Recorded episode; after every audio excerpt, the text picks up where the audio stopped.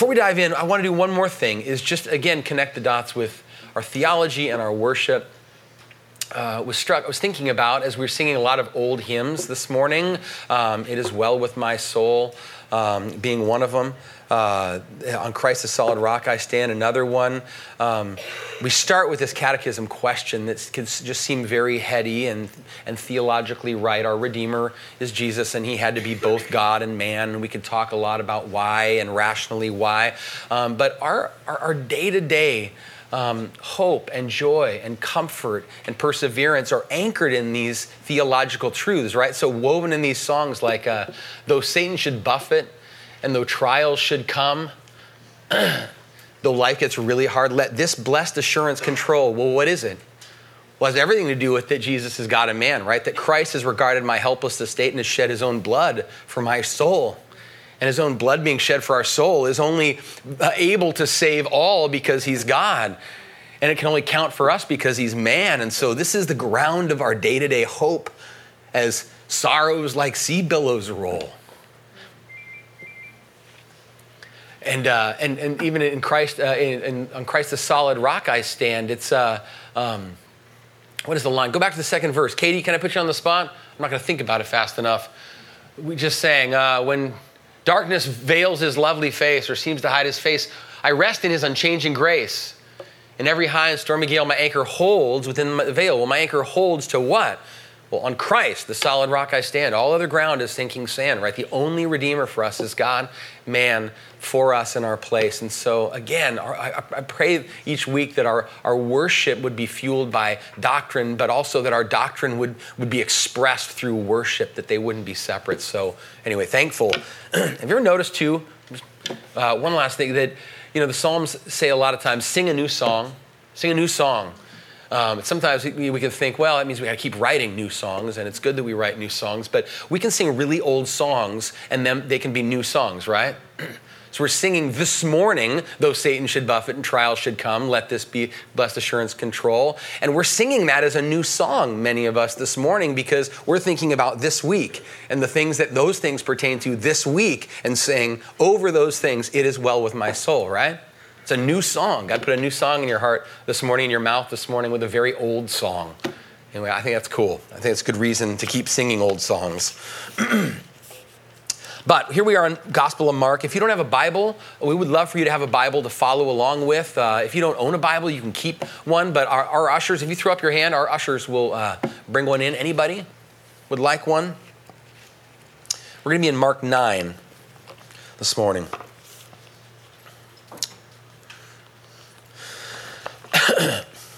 So, a couple of weeks back, we had our, our, second reading service in the Gospel of Mark. If you don't know what those are, from time to time, as we preach through books of the Bible, we will commit a whole morning service to reading, if we can fit it, the entire book. If it's bigger, like the Gospel of Mark, we'll break it up like we did and, and do a big chunk to help us see the big picture, see how all the little pieces fit together, and hopefully understand the mind and the purposes of the author, and which, ultimately is God uh, more clearly. So, two weeks ago, Jeffrey uh, did our reading service over here, read from Mark, uh, end of Mark 8, all the way through the end of chapter 13.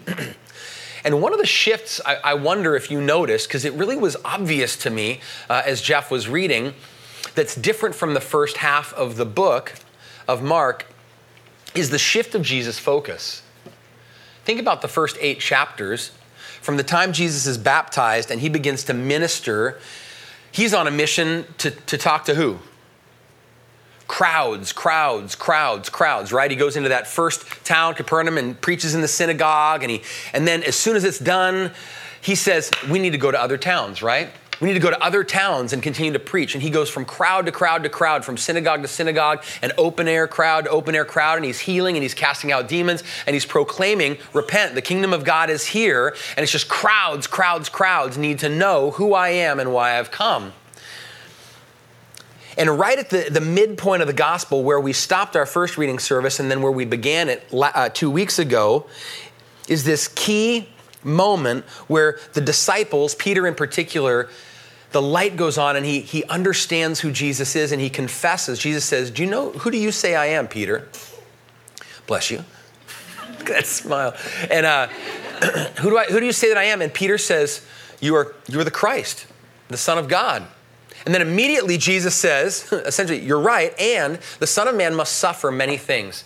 At the hands of wicked men, he's going to die, but he's going to rise again. And at this point on, the focus shifts from crowds, crowds, crowds to disciples, disciples, disciples, disciples.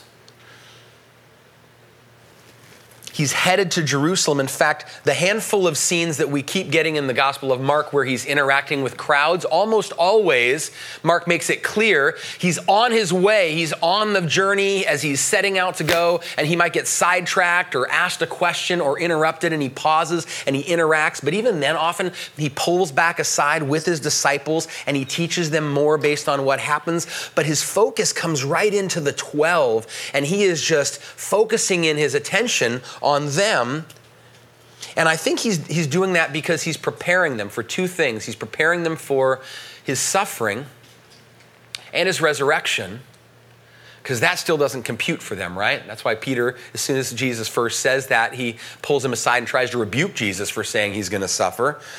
But he's also preparing him for something, them for something that Jesus hasn't explicitly told them, at least in the Gospel of Mark yet, and that's that he's going to be gone that Jesus is about to pass the baton and physically ascend to the Father and be gone. That they are going to continue on what he's been doing for crowds, crowds, crowds, crowds. And they're going to take this baton and they're going to do this. They're going to minister to crowds, crowds, crowds, all the way out to the ends of the earth. They're going to start something that is going to extend around the globe, taking the message of the gospel everywhere. You, again, stop and think about that is just mind blowing. Jesus is about to hand this off. These 12, my church in the whole world, Jesus says, I'm gonna, I'm gonna put that in your, your, hands, right? Fishermen, you know, former tax collectors, uneducated men who keep getting, uh, not getting it, right? After the second feeding of, of the, the thousands, and then they're in the boat and they're like, wait, we've got to bring bread. And they keep forgetting, and Jesus says, Oh, you're so slow to understand. He's about to hand the ball off to them and go. That's crazy.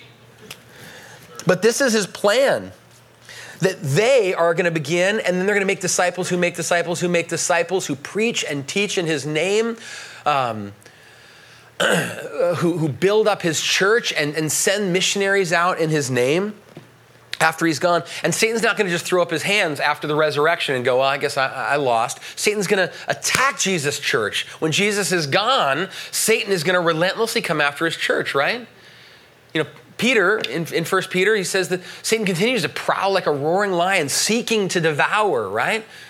He, was, he prepared his disciples in the, in the book of John. He says, you know, the thief comes to steal and kill and destroy, and he's about to hand the baton to them, and they are going to take it with opposition, the same opposition that Jesus has faced. How on earth is that going to succeed, right? That's, that's the question. And here we are downstream from them, 2,000 years. We are disciples who are because they made disciples who made disciples who made disciples, and the, and the gospel has spread. And we're faced with the same thing. We're called here as this little congregation to be a, a light and a witness to the gospel, ambassadors for Jesus speaking in his name, loving people, loving God and neighbor in his name, and representing God in the world in our community. And we're opposed by Satan, who's bent on stealing and killing and destroying us and those that we would minister to. Jesus is gone physically. How is this going to be fruitful? How is this going to be successful? And what Jesus keeps getting after here is faith. Faith, right? Faith. And faith is not just believing the right things about his identity, it includes that. But faith is a dependent posture. It is a yielding to Jesus that expresses the, the belief about him in a dependency, in a, re- a recognition that apart from you, we can do nothing. Hasn't that been the point of some of these miracles, right? Think about the feeding of the thousands, right? What is Jesus doing there? He's trying to, he's trying to, to, to, to teach real faith, not just assent, you are the Christ, the Son of the living God, but apart from me, you can do nothing, right? So he says to them, Here's thousands, you got no food with you to speak of, go feed them. And they say, We can't feed them. And he says, Oh, you can with me, right?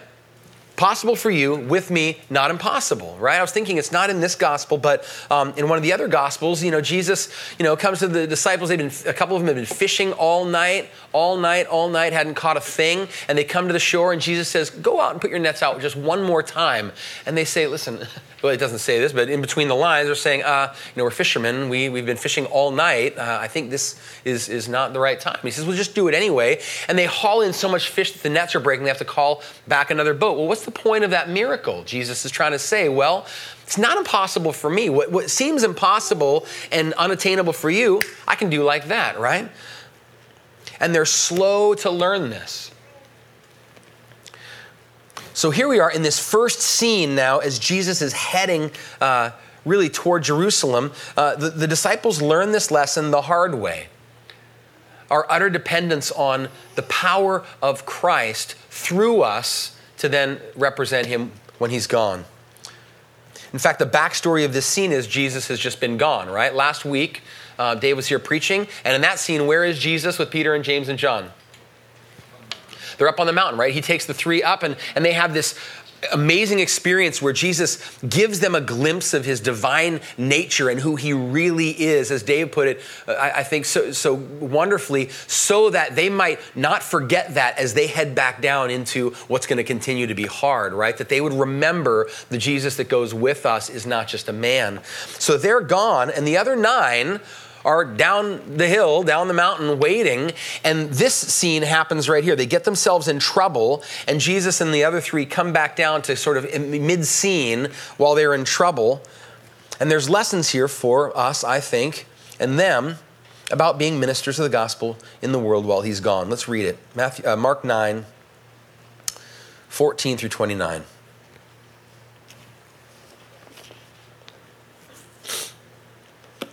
And when they came to the disciples, so that's Jesus and, and the three, Peter, James, John, when they came to the disciples, they saw a great crowd around them, and scribes are arguing with them.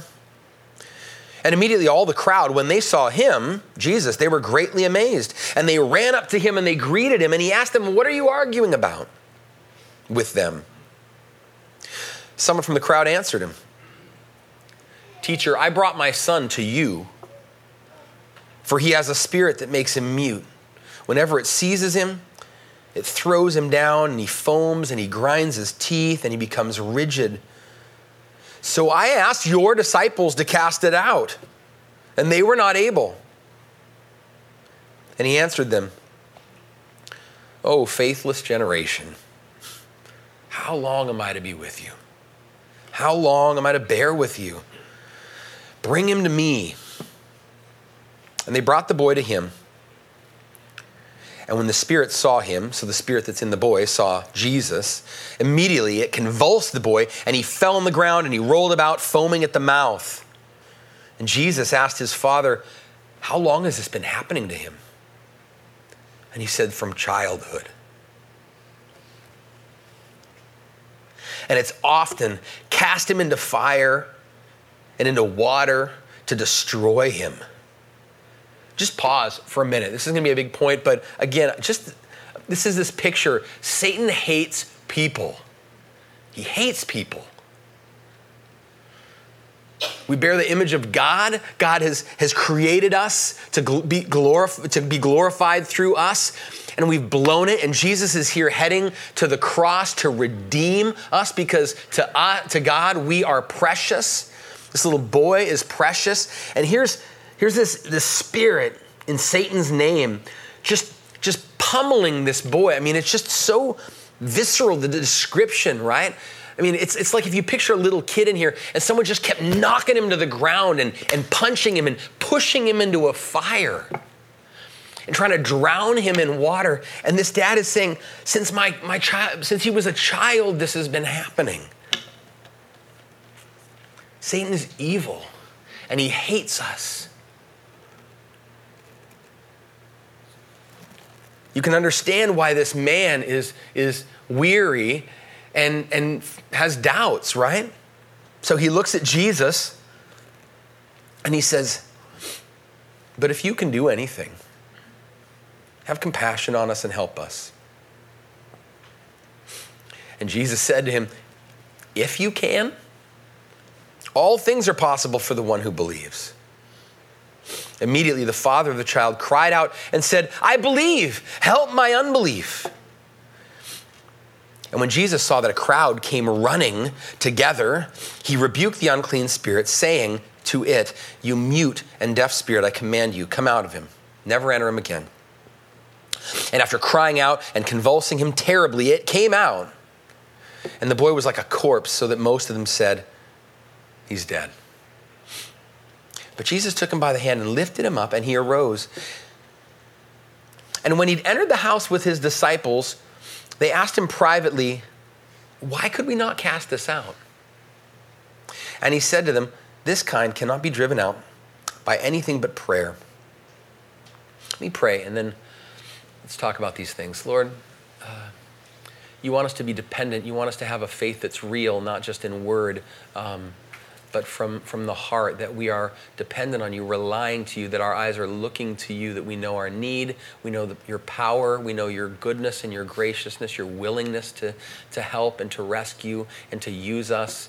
Uh, Spirit, help us here to, to hear, understand in the ways that, that you need, we need your help to reveal to ourselves um, how far we fall short of this kind of faith I pray you'd show us in your mercy, and I pray you'd also then comfort us and encourage us uh, in your grace toward people with little faith.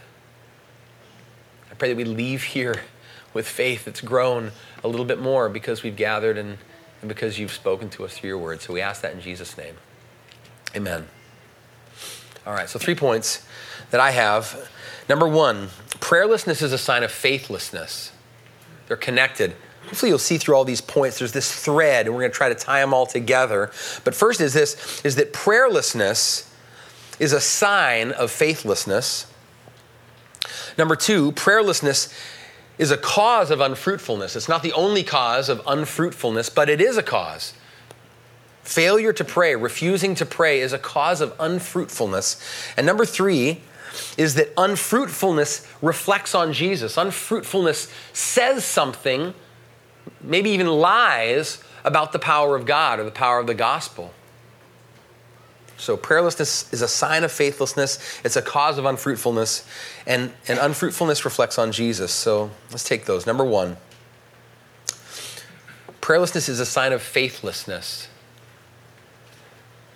What I think Jesus means by faithlessness when he says, Oh, faithless generation, um, isn't that they just they don't believe the right things necessarily about Jesus, but I think he has in mind faithlessness as a as an attitude of uh, self sufficiency, self reliance, independence, and inclination not to go first to, to Jesus and his power, but an inclination that first goes to, I've, I've, I've, got this, right? It's, it's misplaced faith. It's not an approach to life that is lived out of faith, but out of something else. Prayerlessness is an indicator of that. To the extent that we don't approach life and difficulty and challenges and problems and crises prayerfully, it indicates the, the, the extent to which we don't approach life with faith that God must be involved in this. It's just, it's just what we can do. Where do I see this in the text? Well, two places. First is this is Mark records Jesus' answer when, when they say, the disciples, why couldn't we cast this demon out? In Mark, he records Jesus saying this, well, this kind cannot be driven out by prayer. You have that? Yeah. This kind cannot be driven out by anything but prayer. So apparently, they hadn't prayed. Doesn't say what they did, what their approach to this boy and the father was, but obviously they didn't pray. He says, if you had prayed, the implication is this demon would have come out. But, but this kind, he says, cannot be driven out by anything but prayer. Well, Matthew and Luke also tell the same story, recount the same scenario. And Matthew uh, includes this little dialogue with the disciples as well. And when they say, Jesus, why couldn't we cast it out? The part that Matthew includes, Jesus saying, is, well, because of your little faith. You couldn't cast it out because your faith was little. Well, then he, he, he's really clear. How little was it? Well, he says, Truly, I say to you, if you have faith like a grain of mustard seed, you'll say to this mountain, Move from here to there, and it will move, and nothing will be impossible for you. So, how much faith would it have taken for the disciples to, to, to be successful in this? Well, he says if you had a great faith like if you approach this with a faith like a grain of mustard seed, saying, "God help," um, you could have said, not this just mountain, but this demon, move and be gone. Right? That's the implication. But their faith was littler than that. Right? I think Jesus is essentially saying there was no faith involved in this equation, in this encounter. Faith didn't enter into it. Prayer didn't. He's connecting the dots. Prayerlessness is a sign of an approach that's self sufficient, right? It seems that the disciples didn't see, they seem to think that they had this, right? That this was something Jesus had, had given them authority to do, and therefore they got this, right? I want to get back to that more in the second point. This, this idea that, that, that prayerlessness can lead to, uh, to unfruitfulness, that can be the reason why they failed. Um, but just firstly, that the prayerfulness is an indicator of something, right? It, it points out an approach to life that's not from faith. I also think in, in Jesus' exasperated response with the disciples, this is what he's getting at. I think his, oh, faithless generation uh, isn't to the man, because the man here, even in the scene, hasn't revealed that he's got some unbelief, right? He's just come to Jesus and said, you know, your disciples couldn't do it, but you could. And that's when Jesus says, Oh, faithless generation, how long must I bear with you? I think he's talking about his disciples. This is trying his patience, that they're not getting this kind of a dependence and the necessity of it. Our prayerlessness reveals the same thing, doesn't it? Mine does. I read this line a couple of weeks ago. A pastor named Daniel Henderson, who I ended up finding out later on, Eric Twisselman, one of our elders at La Mirada, grew up uh, under his ministry to some degree, and he confirmed. He says, "Yes, if there was anything I remember about that, that, that pastor, Daniel Henderson, was that prayer is necessary." But this was the line I came across from him: "Prayerlessness is our declaration of independence from God." That's true, isn't it? Not praying uh, is often a sign that we feel sufficient. We don't need God in these things. About a month ago, I, I read this tweet from another pastor, Kevin DeYoung, and I wrote it down. It just nailed me. And it relates here. He said, To start the day without prayer is to suggest that the devil is feeble, God is irrelevant, and we can handle things on our own. We don't think, often think that about just hitting the, the day, you know, getting our shoes on, hitting our work, hitting our email, hitting our, our you know, our to-do list, the chores in the house, and, and, and just forgetting to pray. We don't tend to something, no, that really is communicating something. It's communicating that as I enter into this day, I have a pretty low expectation of an enemy who's against me, a pretty low expectation of the power that God has for me, and, and the way He says it, the, uh, uh, that God is irrelevant, that, that, that, by and large, he, he doesn't pertain to the things I'm about to go through in my day, and that generally speaking, I can handle this, right? I do this all the time. I think, you know, being a godly husband and a patient and wise dad who keeps my cool and loves my kids in a way that points them to, to their heavenly father and resisting temptation and, and just doing the things that, that, that are in my work week i can handle this. Two weeks ago on monday i was sitting down to start studying this passage to think about preaching at la mirada and about an hour in i was thinking about this point that prayerlessness shows a lack of faith in my approach to my day. And it struck me, I hadn't even stopped and prayed about studying this passage. I just had to close my Bible and I just pulled my chair and I'm like, God, help us, right? Help me. Prayerlessness is a sign of just an approach that just feels like I got this. What's even sadder to me is how often that life can show me I can't handle this and how slowly I'll still be to pray. Sometimes God brings us to a point where we just tap out, we give, we say, Help, I, I, can't do this. But it's amazing what a high threshold I can have for that, right? You know what I mean? You just keep trying something else. You just try something else. You try something else, and finally, it's a oh, you know, God maybe is relevant here. you know, I, I, I can include Him. I can I can pray, right? And I think this is something of what happened here. Think about it. If the disciples never prayed, right? This, the, the demon never came out. Jesus says, you know, this kind would have come out with prayer. So they never prayed. So not only did they not start by praying when the man brought the son, but they never got to prayer. Obviously, whatever they were trying, I don't know, five minutes, 30 minutes, an hour, whatever they were doing, and it just isn't working, they never got to a point, obviously, where, where, they, where they prayed and said, God, help. And we can do that. We can just keep trying and trying and placing our faith in some other effort or strategy or whatever as we approach, you know, fighting sin and killing temptation or ministering to other people or sharing our faith. And, and, and, and we can be so slow to go to prayer. And, and Jesus is calling us out on this. He's saying that's faithlessness, that's a faithless approach to life. So, what should be our response to Jesus calling us out for faithlessness? So, this isn't just for the 12. If, if you can answer the question, do I struggle with prayerlessness in my life? You say yes, then that means you struggle with faithlessness in your approach to life. And so Jesus is calling us out. And the response should be, well, more faith, right? That's what he says in Matthew. Well, it's because of your little faith. So the implication is, I want to see more faith from you. Jesus wants more faith, not little faith, but bigger faith or stronger faith. But we have to be careful about what that means, don't we? What does strong, big faith mean? There's a paradox to the way faith works, I think. The difference between little and big faith faith isn't a skill that we just develop or a muscle that we just flex harder, spiritually speaking. It's a more accurate view of our neediness and the power and the willingness of God to respond. That's faith. Big faith isn't so much about let me say, oh, yeah, well, let me say it in a different way because that might help you understand. Big faith isn't so much about how good I am at believing. If I could just believe gooder, right, then somehow, right, I would be more prayerful. But no, it's how small and needy I know myself to be and how strong I know God to be. Bigger faith is like more like better eyesight than it is stronger or bulkier muscles, right?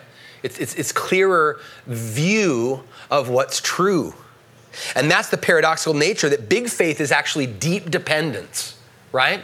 Weak faith is very little dependence on God and a sense of I've got this, right? But big faith is actually weakness, right? So that's why it's, it's paradoxical. I was thinking of the term prayer warrior, right? We use that term. Oh, that that that dear that old lady, she's a prayer warrior. That grandma is a prayer warrior, and the w- term sounds so strong and super Christian, right? Prayer warrior, right? Xena, God, you know, I am like warrior. And but think of prayer warriors that you know, who people you would refer to as a prayer warrior. I bet you they're humble people, right? I bet you they're not real, just self-reliant, I've got this sort of people, but people who maybe through the course of life has really taught them and the Spirit has really made them increasingly aware, I don't got this. Two people even this week who have encouraged me in that. One, uh, it was since I preached at La Mirada last week, but I got a, uh, a newsletter from missionaries that we support. I'm not even going to say their names because this gets recorded, goes on our website, so I want to make sure to keep that anonymous. But they serve in a country where it's dangerous to, to be a Christian, let alone be a, a missionary. And they're actually not even in the country that they had longed to be in because it's so dangerous there. They're in a neighboring country. And right now, um, uh, the husband wants, is, wants a job teaching English at a university because there are a lot of folks from the country that they wish they could be at at this university. And uh, they sent their, their most recent newsletter. I love it. It's very brief, clever kind of the way he writes it, but want, uh, this, is, this is what's going on here. Uh, an awareness I want you to see of uh, where does our dependence need to be. So he wrote this Badish news Apparently, there's a new rule in place for universities looking to hire English faculty. The new hires have to have a BA in English. I don't. So, out the window goes my MA in linguistics, the full 10 years of teaching English that I have, and the fact that it's my native language. No BA in English, no go. So, this is a huge blow for them. This is really what they've been counting on. So, then he says, I say bad ish news because the university actually wants to hire me and has applied for an exception to the rule. It's going to boil down, they say, to something in Arabic called wasta or clout. if the university has enough of it, and with the right bureaucrats, they'll be able to get the exception. I love the way he is thinking. I almost said his name. I love the way he's thinking right here. His next thought is this He says, But here's the good news we have wasta too. We have wasta too, not with bureaucrats, but with a Father in heaven who delights to give good things to those who ask. we think this post with the university is a good thing, and we're asking him for that exception. I love that, that he doesn't stop and go, oh, can't do it. The only way this is going to work is if the right bureaucrats who have the right clout. But no, we pray to the God who can turn the heart of kings, right? In other words, big faith people are gospel people. When you think, what is it that will kill this, this deep instinct or just inclination that we have, I've got this, and drive us to our knees, that our first response to life would be to look to God for help, to ask for help, to, to not make think, treat him like he's irrelevant. Well, it's remembering our utter insufficiency to save ourselves, right? The whole reason Jesus is here right now, heading to the cross, is to rescue us because we're lost. We're, we're helpless. Apart from God becoming man, stepping in and intervening and, and saving us and doing what we were utterly helpless to do, we, we'd be nothing. And it doesn't end once we get, get forgiven. So then the rest of Christian life is just, you know, thanks Jesus for getting us this far. I'll take it from here and I'll call you if I have any snags, right? The whole Christian life is one of dependence because it starts with the uh, realization of our dependence. That makes sense? So, how do we get there? How do we, as we, we really confronted with then faithlessness and prayerlessness, what, what is it that's going to grow our faith? Well, the man in the scene, the father, actually helps us with that because he exhibits greater faith than the disciples had. A little bit, right? It's kind of feeble, but it's a little bit, and Jesus responds. The Father's response is like a model for the, what the disciples ought to have done, right? So Jesus calls the man. The man says, You know, but if you can help, and he says, If you can, all things are possible for the one who believes. sorry, one more side note. I want to I want to make, make sure we don't skip over this. We have time. That phrase right there, that sentence, all things are possible for one who believes. Uh, much damage has been done with this verse, right? All things are possible for the one who believes. I just want two things that that's not saying. This is not a valid paraphrase of that verse. If you believe, you can do anything, right? That's Joel Osteen's Twitter feed. It is. Go, go, go look it up. If you believe enough, you can do anything, right? our last Scout Pack meeting had a, had a little bit of a, that message there. Come on, boys, if you can believe it, you can do it, right? Well, that's not what Jesus is saying here. That's not what he says at all. He says uh, all things are possible for the one who believes. He also doesn't say all things are guaranteed for the one who believes, right? So it's, it's not, if you just believe enough, God is then obligated to answer your request in the way that you're asking. It's guaranteed. No, he says all things are possible. The reason I know that Jesus does not is not guaranteeing that prayer, faith, prayer in faith obligates God is that Jesus, at the end of this gospel, actually prays to the Father in the garden on his knees, sweating bullets. And you know how he starts his prayer? If anyone believes that God, all things are possible with God, it's Jesus. He begins his prayer, Abba Father, I know all things are possible for you. Okay, so here's a man who believes all things are possible with God, right? On his knees. And he says, um, he, he, basically says, if there's any way to, to, to remove this cup from me, and yet not what I will, but what you will. And the answer is no. There, there isn't another way. And, and, Jesus yields to that, right? So, so I, I can't believe that Jesus was, he's saying to this man is if you just believe enough, you're, you're guaranteed your answer. That's not the point. I think what he's saying to the man is essentially this. Um, uh, for the one who believes in me, your faith is absolutely in the, in the right place, right? If you are trusting in me, you've got it in the right place because I am, and my Heavenly Father is the one for whom all things are possible, right? So do you believe in me? He's calling the man to recognize that in him. And so the man has this heartfelt cry I believe, help my unbelief right there that prayer i think that that is where we're at in prayer in our prayerlessness. That's how we respond to prayerlessness. We begin to pray right there. God i believe but help my unbelief. I don't think our prayerlessness is because we don't believe at all. It's that our prayer is mixed with doubt right? Or our faith is mixed with doubt right? Lots of stuff happens from week to week that erodes the sort of faith that drives us quickly to our knees in prayer right? And we start there. The man says jesus help my unbelief and here's a question that struck me How did Jesus answer that father's prayer? Not the prayer, heal my, my son, but he says to Jesus, help my unbelief. I think Jesus actually answers that prayer for him. What does Jesus do? Does he download somehow, sort of spiritually send into the man faith? He's just like the man's faith all of a sudden just feels like he trusts Jesus more. It's just growing in it. No. He heals his son, gives him back his son. He shows his power and his, his compassion and his character. And, and, and do you think the man went away with less faith or more faith in who Christ is? More, right? I believe, help my unbelief. It's just this mustard seed faith, and Jesus honors it, heals the man's son, and, and guaranteed this man's faith grew. His belief grew. This is why I think uh, for us to just try to to have faith, our faith grow and prayerfulness grow apart from the scriptures is really, really hard, if not impossible. Because if it's a matter of seeing more clearly who God is and who we are, then I need God's word to, to remind me of that, to show me that, so that I can see God clearly. That's what's going to make me uh, trust Him and turn to Him and say, Help my unbelief. All right, so that's all we got time for that. Prayerful, prayerlessness is a cause of, of or is a sign of uh, faithlessness. Number two, uh, prayerlessness is a cause of unfruitfulness.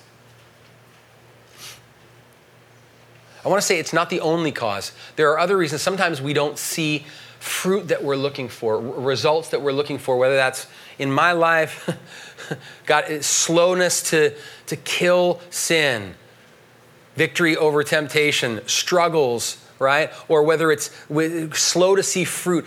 I'm, sharing my faith at work and I'm, I'm, telling someone, and it just keeps hitting against a, a wall, and I'm prayerful about it, and I'm waiting and I'm watching and waiting and watching and waiting, and there's no fruit.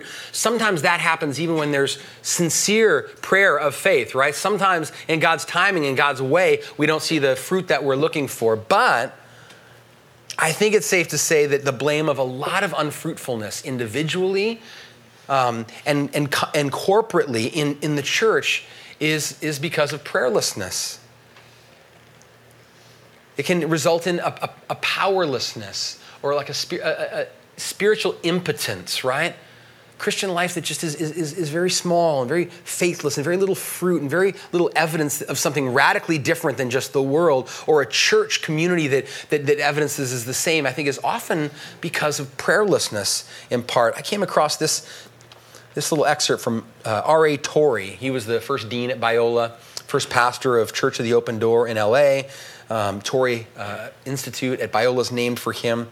And he was writing about this. Uh, it's a little bit long, but I, I, I want to read the whole thing because he's writing decades back and it's so relevant still today. He's, he says, How little time the average Christian spends in prayer. We are too busy to pray, and so we are too busy to have power. We're too busy to have power. That's funny, I think, a little bit. We have a great deal of activity, but we accomplish little. Many services, but few conversions. Much machinery programs, right? But few results. The power of God is lacking in our lives and in our work. We have not because we ask not.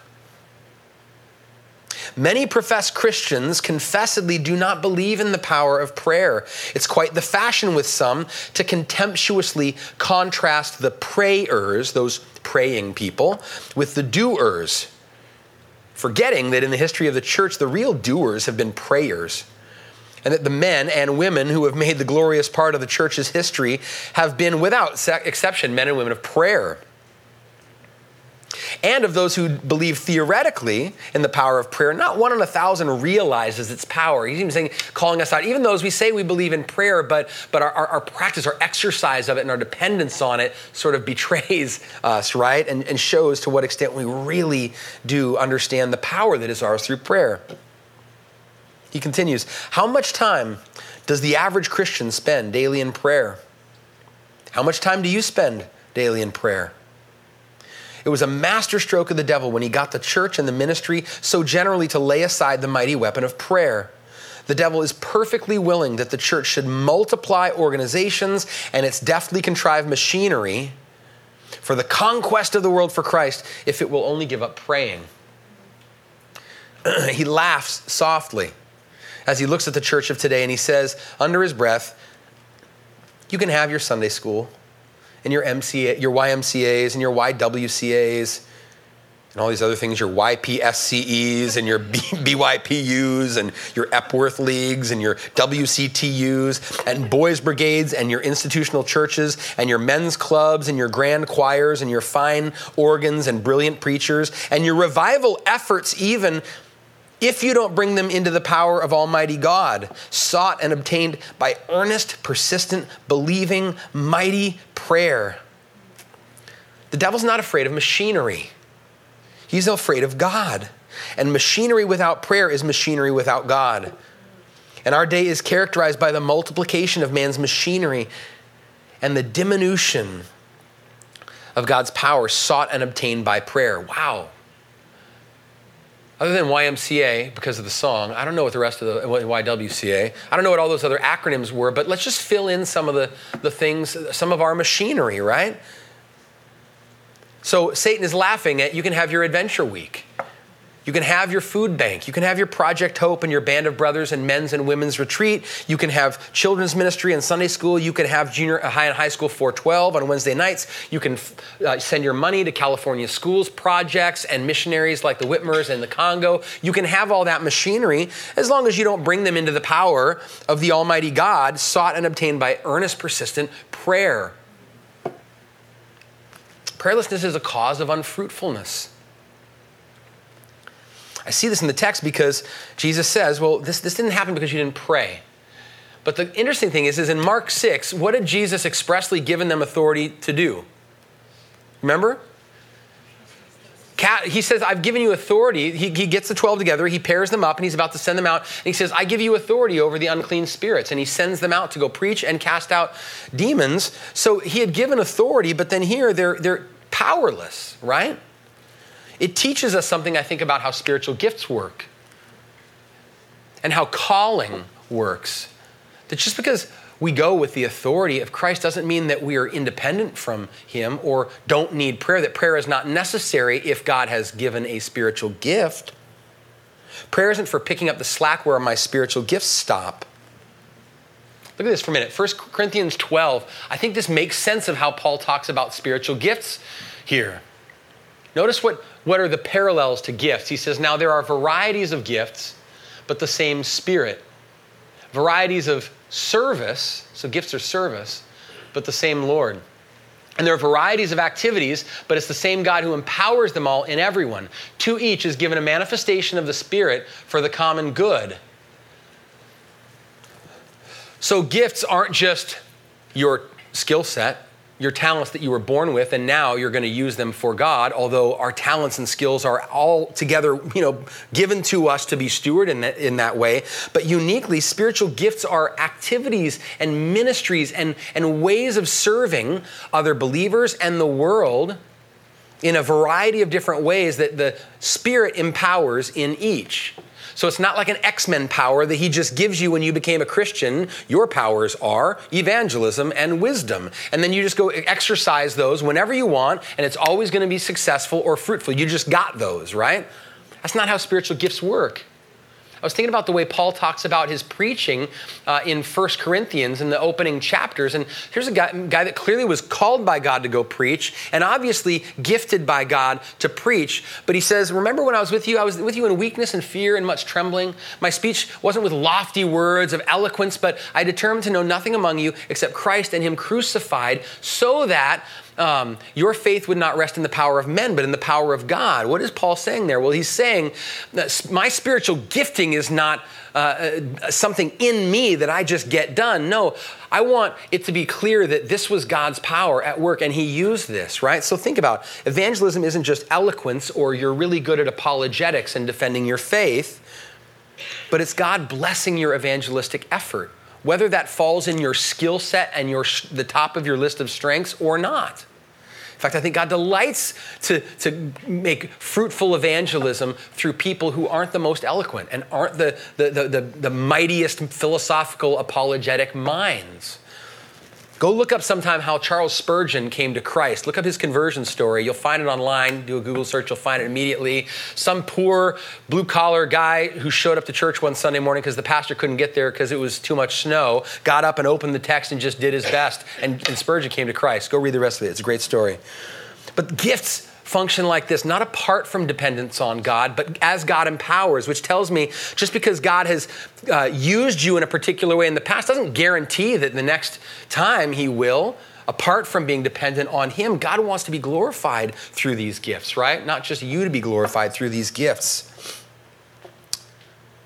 say more, but we're almost out of time. So, uh, one last application I want to suggest with that is maybe if you're thinking, I, have always thought, I don't know how God spiritually gifted me. You're sort of waiting around until God reveals what your X Men power is in, in, the church. And once I do, then I'm going to get at it.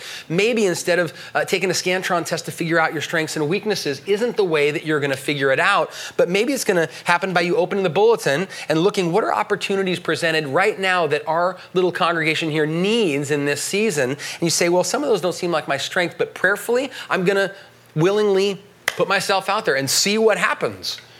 Who knows, maybe God intends for you in this season to gift you in that way in our church because we need it, and He's going to apportion it as He sees fit. Last point our unfruitfulness reflects on Jesus. By the way, this is what happens. I preach at La Mirada. They have 15 minutes less in the service. So I come here, I think, oh, I got all the time in the world. And I just take my time, and we're still almost out of time. So here's our last point is unfruitfulness can reflect on Jesus.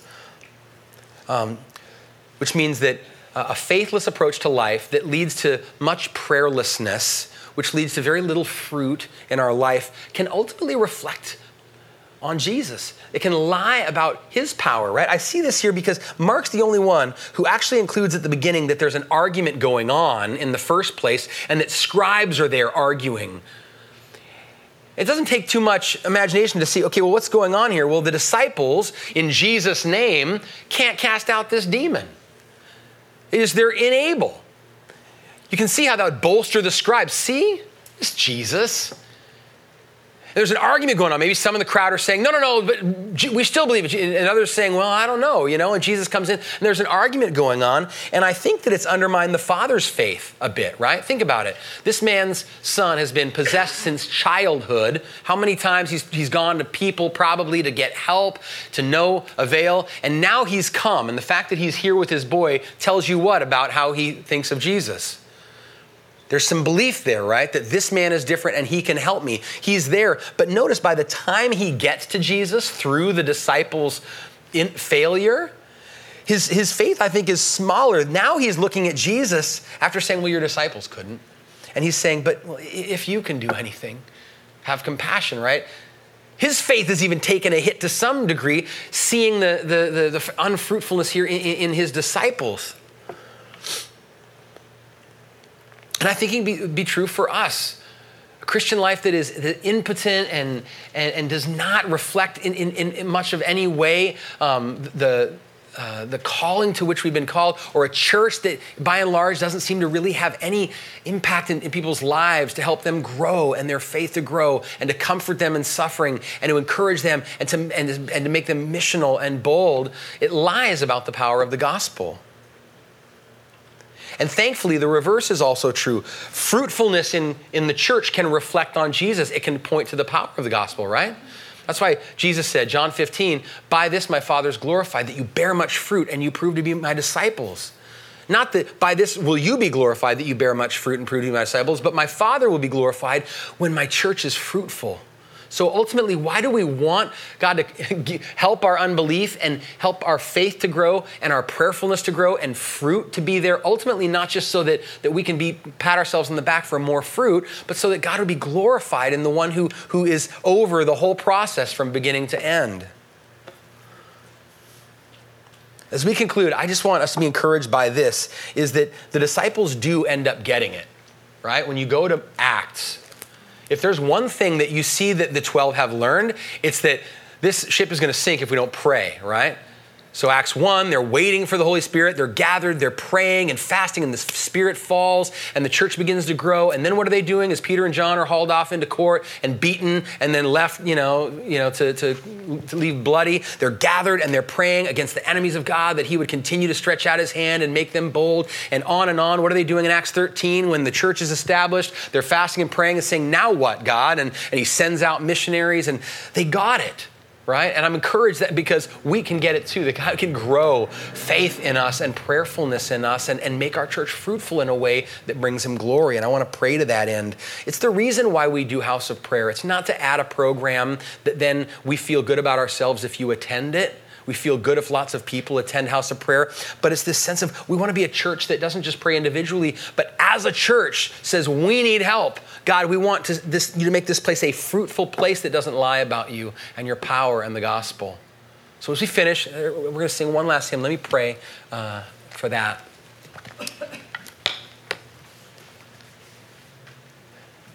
God, thank you that the, the the, the glimpse we get of your character through the face of Jesus in this scene is very patient. You're patient with your disciples. You're, you're patient and, and gentle with this Father who calls your, your ability to heal into question.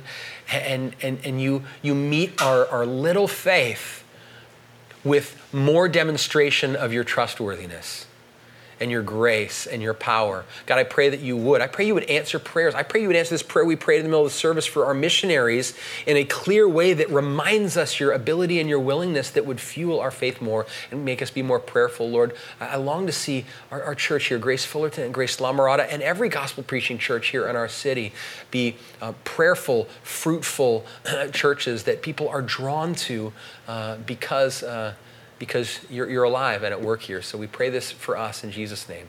Amen.